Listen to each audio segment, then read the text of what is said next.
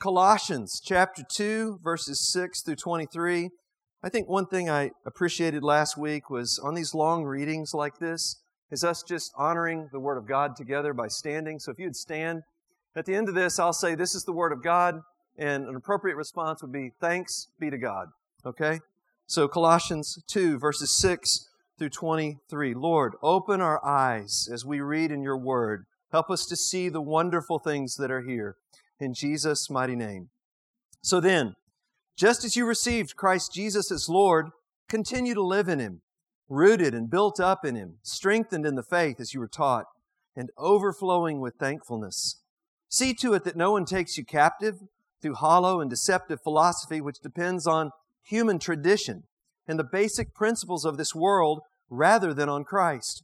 For in Christ, all the fullness of the deity lives in bodily form and you have been given fullness in Christ, who is the head over every power and authority. In him you were also circumcised in the putting off of the sinful nature or the flesh, not with a circumcision, uh, not with a circumcision done by the hands of men, but with a circumcision done by Christ, having been buried with him in baptism and raised with him through your faith in the power of God, who raised him from the dead when you were dead in your sins and in, your, in the uncircumcision of your sinful nature, God made you alive with Christ. He forgave us all our sins, having canceled the written code with its regulations that was against us and stood opposed to us. He took it away, nailing it to the cross. And having disarmed the powers and authorities, he made a public spectacle of them, triumphing over them by the cross. Therefore, do not let anyone judge you by what you eat or drink with regard to a religious festival, a new moon celebration, or a Sabbath day. These are a shadow of the things that were to come. The reality, however, is found in Christ. Do not let anyone who delights in false humility and the worship of angels disqualify you for the prize. Such a person goes into great detail about what he's seen, and his unspiritual mind puffs him up with idle notions.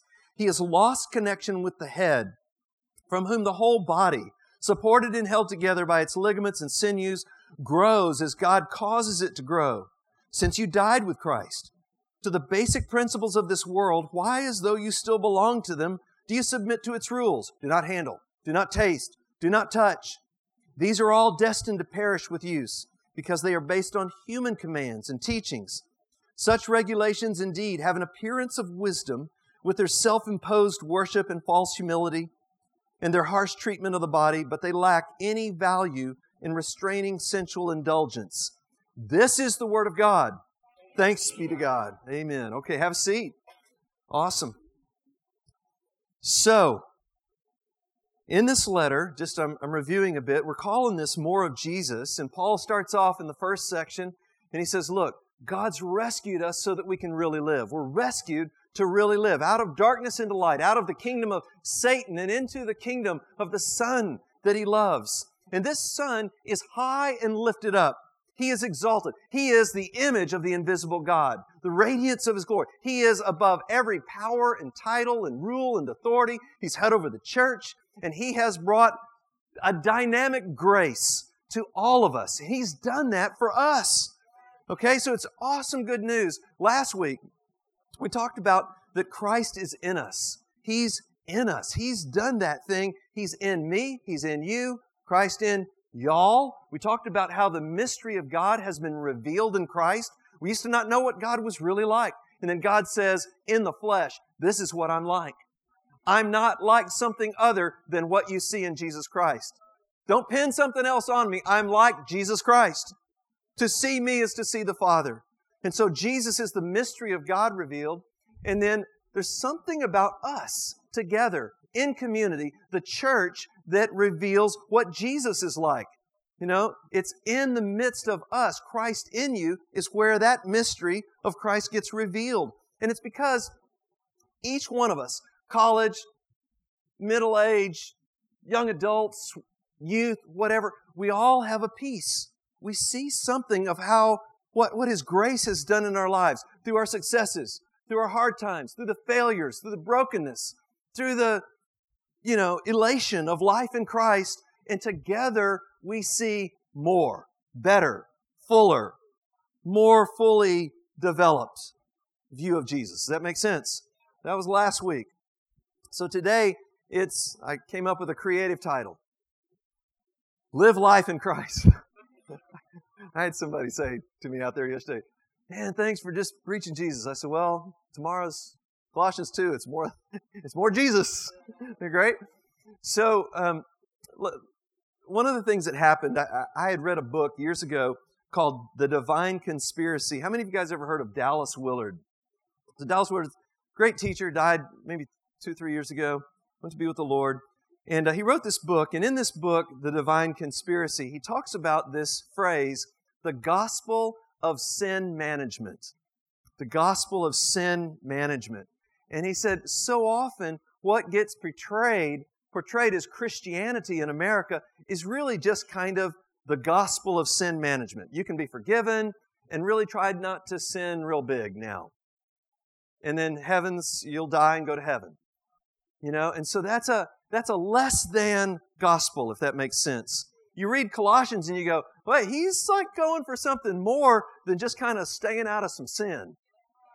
There's more to the Christian life than just kind of managing, you know, the really big blowups.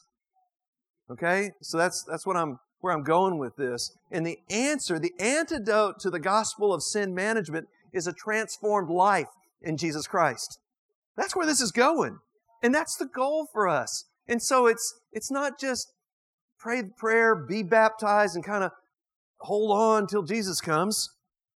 You know, it's we do these initial things of starting to walk with Him, but then it's living life with Him. All the time, seven days a week. Nobody does it perfect. You'll be surprised. The things that'll float through your mind this week. Like, where did that come from? Been walking with the Lord for years and it's still just, woo, gee, back up. Grace of God. Let the morning bring me word of His unfailing love you know, and I, that's me. I don't know about somebody make me not feel so vulnerable and exposed. But that's that's where this thing is going, transformation. Without transformation, we are at risk to just constantly live a eking by crumbs kind of life. Just a few crumbs, you know, and just kind of emaciated and you know. But God's got a big, wonderful, beautiful life for us to live in Him. So, amen. Main thing is this God's calling us to a transformed life that comes from living all of life in connection to Jesus Christ. So here we go. First thing, and points are just right out of the text here. First thing, we are called to live in Christ. You know, really, this passage right here is the hub of Colossians. This, these couple of verses here, you know, so, so then, so, okay, so because of all of this, just as you received Christ Jesus as Lord, continue to live in Him, rooted and built up, strengthened in the faith as you were taught, and overflowing with thankfulness.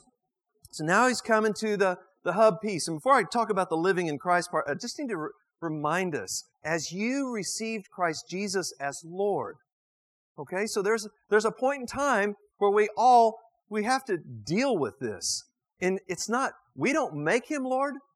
He's already Lord. Like, he's the Lord of heaven and earth. All authority's been given to him. You acknowledging that fact doesn't lift him up higher. But it changes us.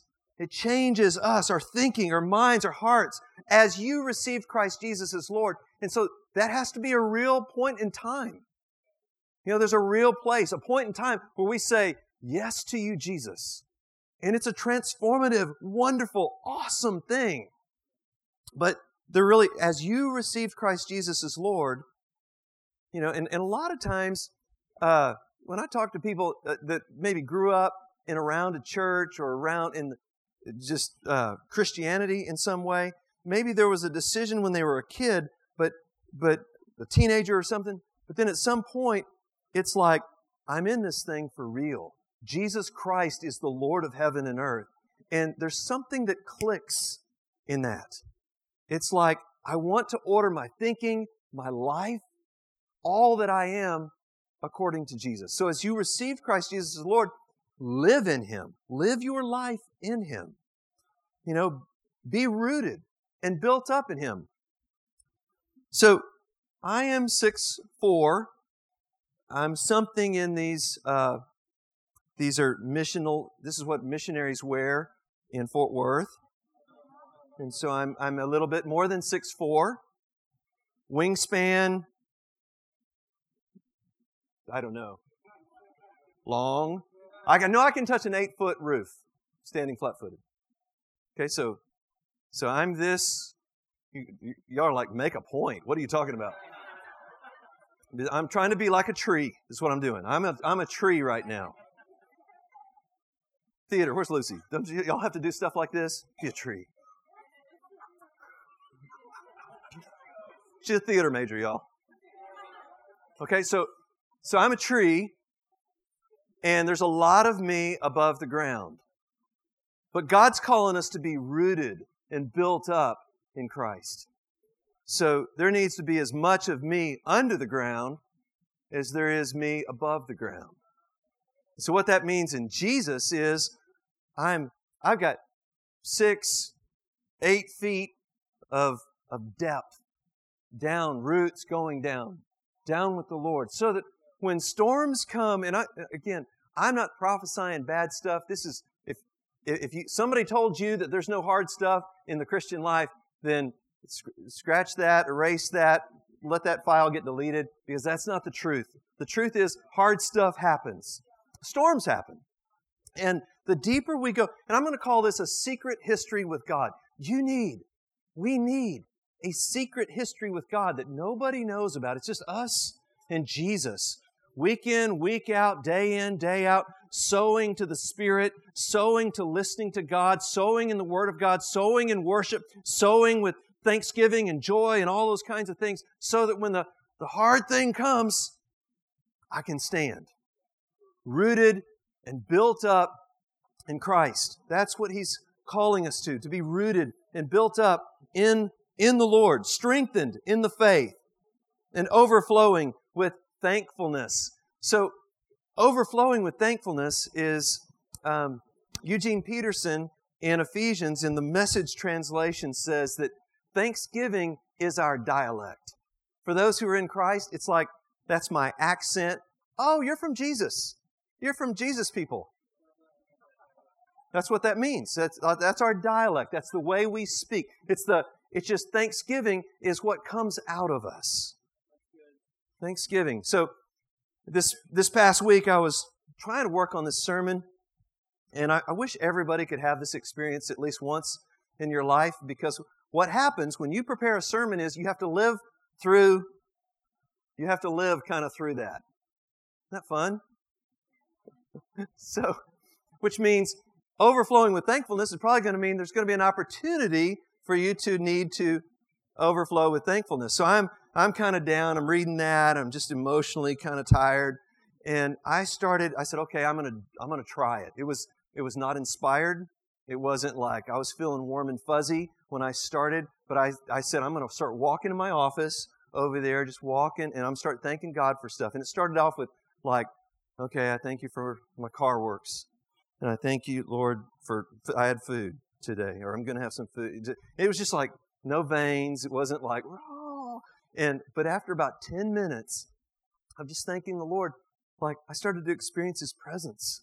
You know, it was good. It changed me from down, like, and so by the end, I'm like grace and the power of God and life and all those kinds of things. So it's, it's a good thing for us to learn to grow in this grace of overflowing with thankfulness. This is, live this life. That's what he's saying. So, as you received him, live this way. Live in Christ. Second thing, we are called also to live in freedom.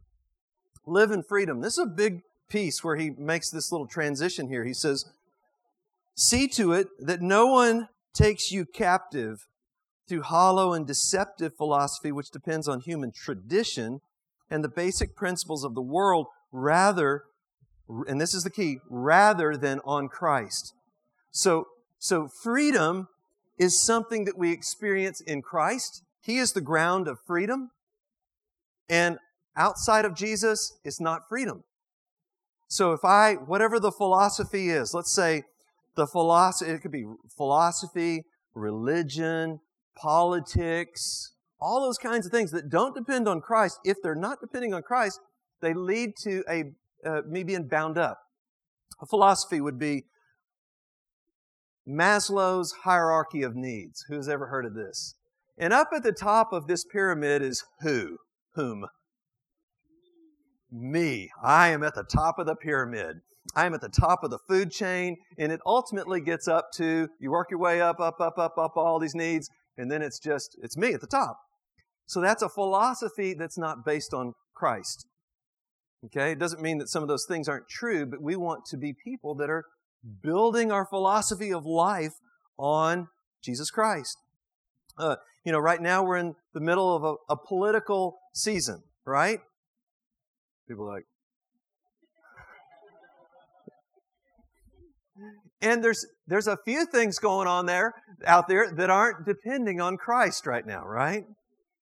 Maybe easier to see than ever. So I, each election cycle, I, I, do this, but maybe this year it's easier to see than, normal. And so, you know, again, you can get all just bent out of shape and sideways if you read Facebook or you, you know, because it's opinions, man. It's just judgments and all this stuff that's not based on the life, the way, the thinking, the thought of Jesus Christ. Makes sense? Religion would be another one here. He's, he's actually hit, hitting on this thing. He says, See that no one takes you captive. The word, it's kind of a play on words here. The word for captive is, he's literally, he's kind of making a point to those who would try to get people to do the Jewish food laws, the special days, and all that stuff. So he says, See that no one takes you, and the Greek word is synagogue. See that no one takes you captive. Synagogue. What does that sound like? Synagogue. See that no one takes you captive. It would be like, I, I wrote an example down. It would be like, anybody ever heard of John Locke, the famous philosopher? It would be like this Be careful that the philosophy of John Locke doesn't lock you up so that you miss Christ. So that's what it would be like, right? So he's saying, hey, make sure you don't get synagogued right now and see. No one takes you captive. That's, that's the idea. And so this, the religious thing that he's warning about here is what he keeps talking about later in the passage. You know, it's not about the special days and all of those. I'll make those, those points in just a minute. But live in freedom. Live in this kind of freedom because you know, it's so easy to get sucked up and just going opinion crazy. And for us, living under the authority of Jesus, we want our words to be connected to Him as much as we can in life. Because it's real easy to just go opinion bonkers. And especially just all you have to do is just share some of these wonderful nuggets of human philosophy that are being shared on Facebook, right? That's a that's a harsh or harder way of just I'm being blunt. I'm not trying to be harsh, but I am trying to be clear. So Jim Reynolds came to training the CFDS on Thursday night, and he said we all can kind of identify with three umpires. Right now, the World Series is going on. Three umpires. So one umpire is like this. It's black and white. There are balls and strikes. I call them, and that's the way it is.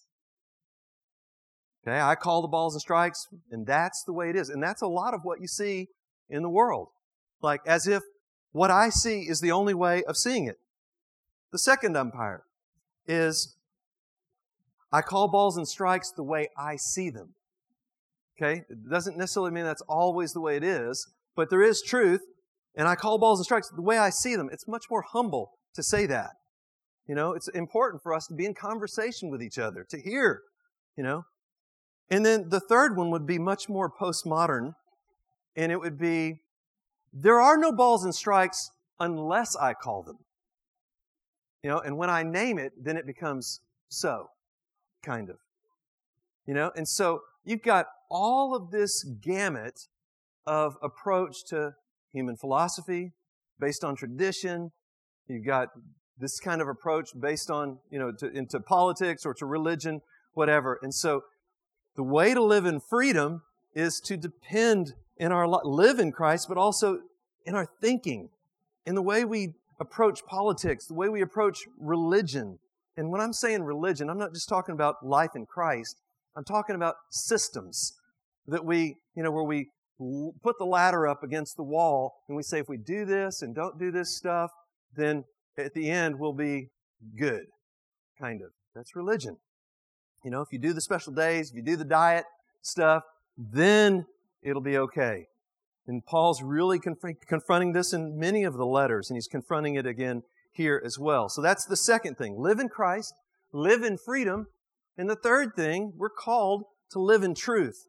So the truth part is where um, this is the way things are because of what God has done for us in Jesus Christ. So verse verse 9 there for in Christ all the fullness of deity lives in bodily form and you've been given fullness. These are this is the way it is. Fullness in Christ. He's the head over every power and authority.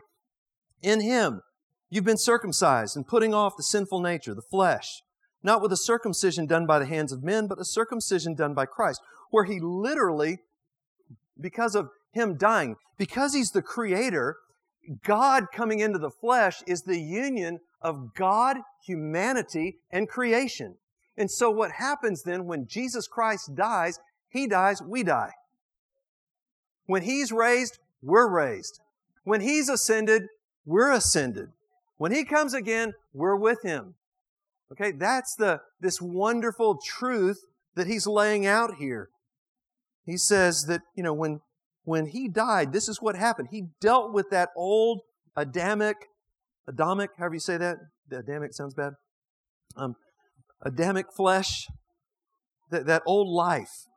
And so baptism then it's a picture of, of what's going on there. Having been buried with him in baptism and raised with him through your faith in the power of God who raised him from the dead.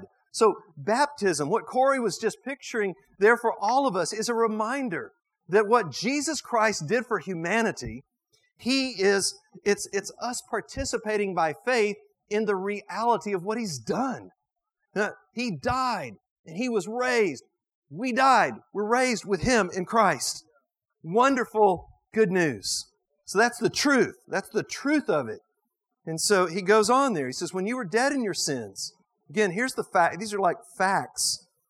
When you were dead in your sins and in the uh, circumcision of your sinful nature, God made you alive with Christ. So I want to say something about timing here. Like Jesus did something that we then work out and live out in our lives by faith.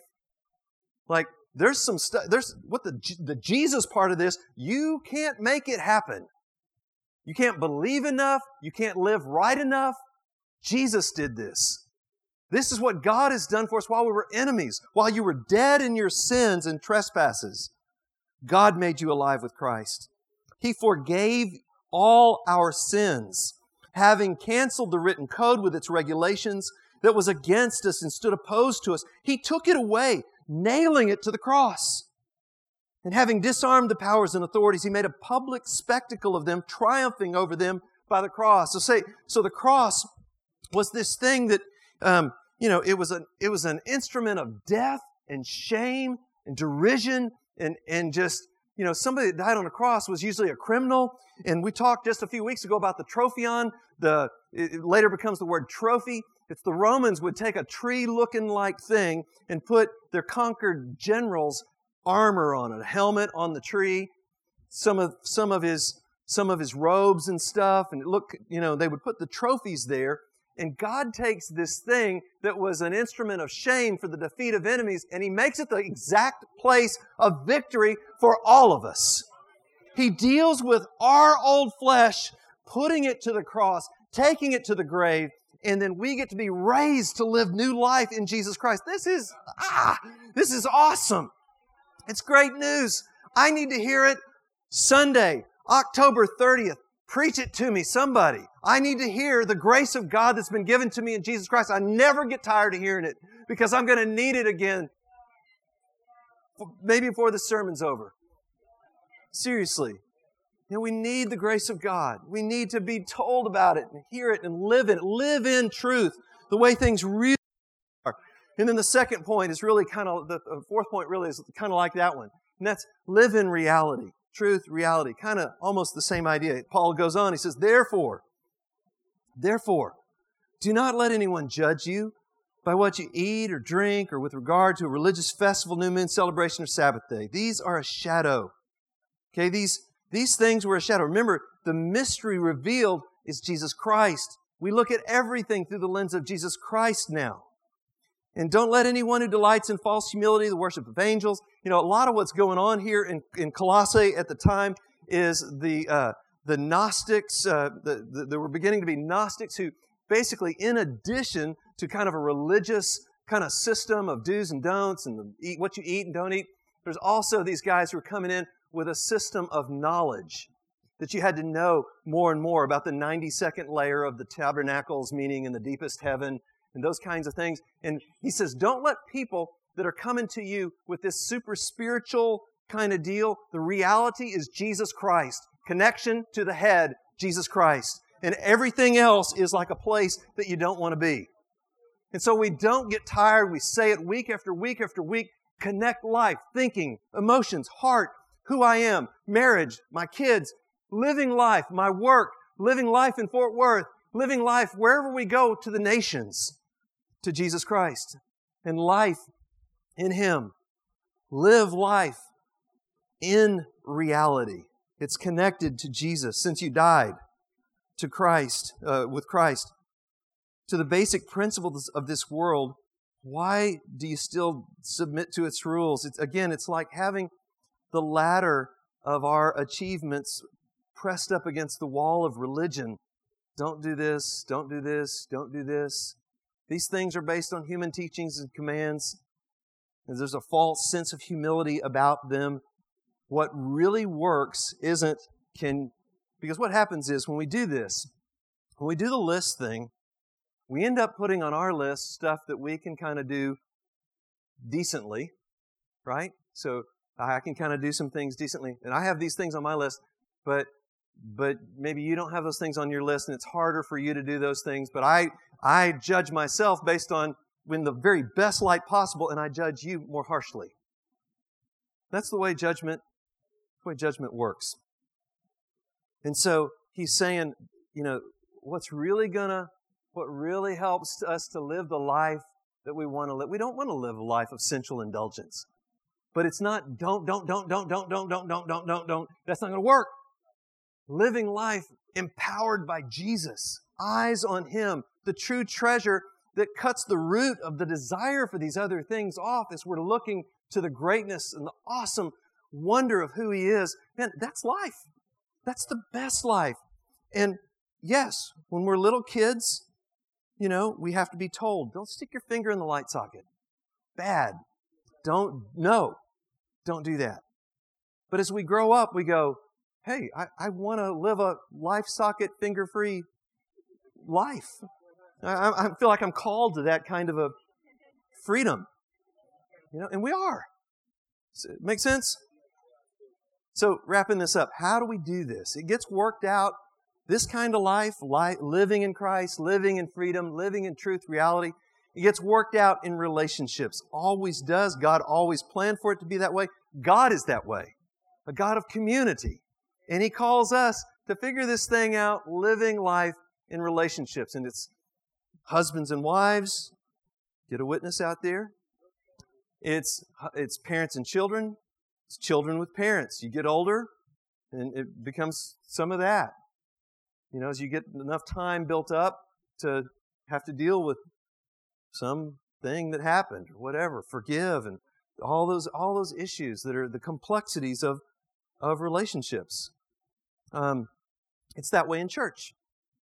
You know, we have things that we have to work through. You know, Jim Reynolds was with us uh, this past Thursday night in the in the uh, discipleship school, and and he said conflict happens when there's life. If you're living life in college or young adults, you know, just our, our life together, there's going to be stuff that happens, and we have to work. We have to work it through. You know, it's just this is this is part of it. Alan Smith, a couple weeks ago, was also with us. He said, It's easier to lead with policy than relationship. It's easier to protect with rules than with connection. It's easier to confront with punishment than with vulnerability. It's easier to manipulate than to surrender. fear and control and blame are almost always easier, but they never take you where you want to go. And just never get you where you want to go. And so, um, you know, when Jim was on Thursday, he talked about conflict, forgiveness, and healthy communication in the church. And that's just something that we all that we all need. We we need it. One of the things that he talked about was for us as brothers and sisters in the church, and I just want to say this to not he, this is what he said to not go to your brother is actually divisive. If you've got a deal going on in your heart with somebody, to not go with them is divisive. It brings it's, it's, it creates a, a separation that if we don't work on these things, if we don't get together, you know, it leads to tension in the long haul. And the good news is that if we'll keep turning toward one another and trying to work things out, God uses all of that. He humbles, you know, and He lets. One of the things that happens is as we share our judgments of somebody else, we get to then forgive them really quiet, but I mean, we don't have a choice, right? I, I don't have a choice. I'm to forgive you as I've been forgiven in Christ. And I don't get to, you know, in the end, judge who I'm going to forgive and not forgive. Amen. Happy. so, what do I have to do? How do I figure this? I, I've got to have courage to do this, I've got to be sensitive to do it. Got to have courage, got to have sensitivity. And if I'm floating, if you're floating, if we're floating, if I'm floating the current of what's happening in the world around me with philosophy, with politics right now, with, you know, just religion in the not positive sense of that is going to, that current is going to sweep me down here and I'll be, before long, I'll be living life based on human tradition and missing the life that depends on Jesus Christ. And that's what we're called to. Just as you received Christ Jesus as Lord, live in Him. Rooted, built up, strengthened in the faith, overflowing with thankfulness. Let's stand up. Worship team's coming. We're going to take just a couple of minutes here to respond to God. Lord, would you help us today? Would you meet us, Lord, as we're praying and seeking you?